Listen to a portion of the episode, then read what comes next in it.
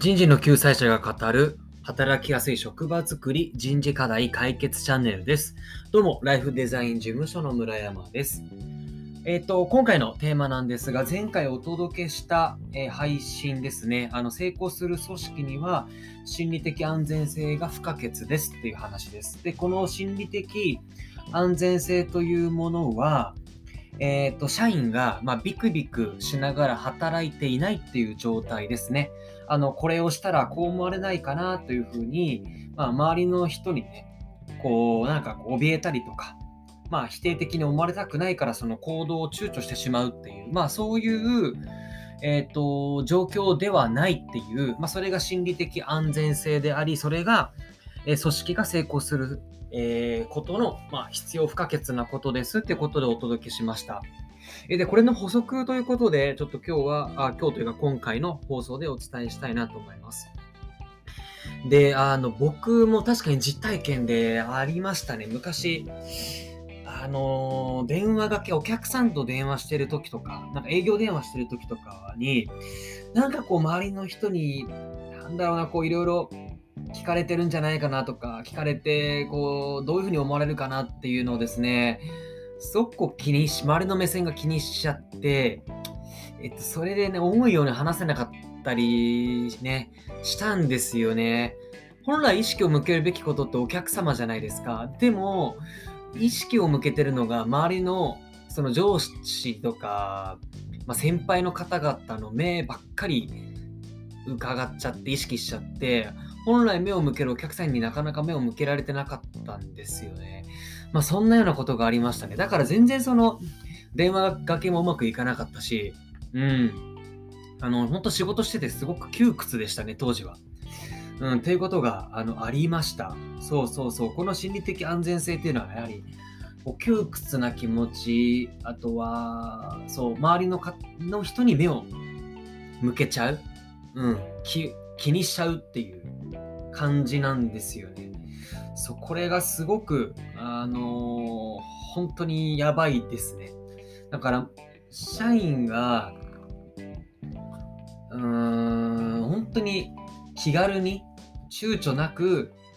えー話ができる、仕事ができるっていう環境づくり。まあ、これが重要ではないかなというふうにあの思いますと。でですね、えーっと、この、まあ、状況を作るにあの当たってなんですが、まあ、前回の放送では、その、ガミガミ何でもかんでも上からあ注意したり指示したりするんではなくて、社員にある程度裁量を持たせて、まあ、自由にやらせるべきだよって話をしたんですが、この間、あの、カンブリア宮殿っていう番組で、あのーえっと、なんて会社だったかな。関家具だったっけな。ちょっと名前間違えてたら本当申し訳ないですけど、関家具という家具の、えっと、卸会社がですね、もう創業から53年ずっと黒字なんですよ。で、コロナ禍でも黒字だったんですね。で、えっと、社長も今な60歳から70代ぐらいの方なんですが、で、何やってるかというと、やっぱ社員の、社員発信でいろいろやってみるっていうことがすごく多いんですって。で、社員がすごく本当に心理的安全性というものを、まあ、持っているんだろうなって感じたんですよ。で、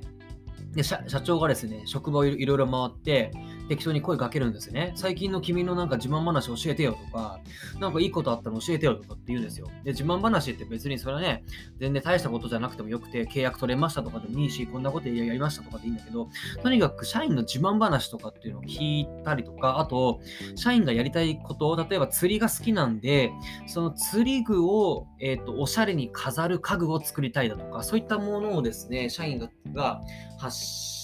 企画をして、で、社長が、あ、いいよ、それやればいいじゃんって言って。で、なんかあったら、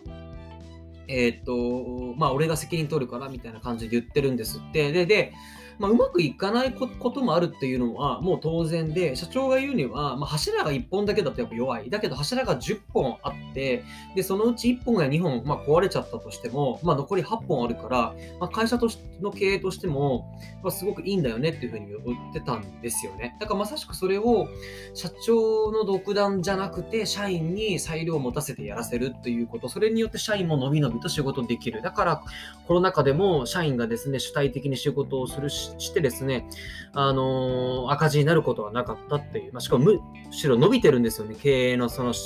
標がね、数字が伸びてるんですよ。やっぱりだからその人がいかにモチベーション高く仕事をするっていうことは本当に重要なんだなっていうのを僕は感じましたというところです。はい。ぜひですね、試していただければなと思います。この放送を気に入っていただけましたらチャンネル登録をよろしくお願いいたします。また、えっ、ー、と、概要欄に僕の事務所の公式 LINE の URL を貼っておりますので、そこからお友達登録をしていただきますと、えーと、僕に直接相談をすることができます。えー、ぜひ、えー、やってみてください。はい。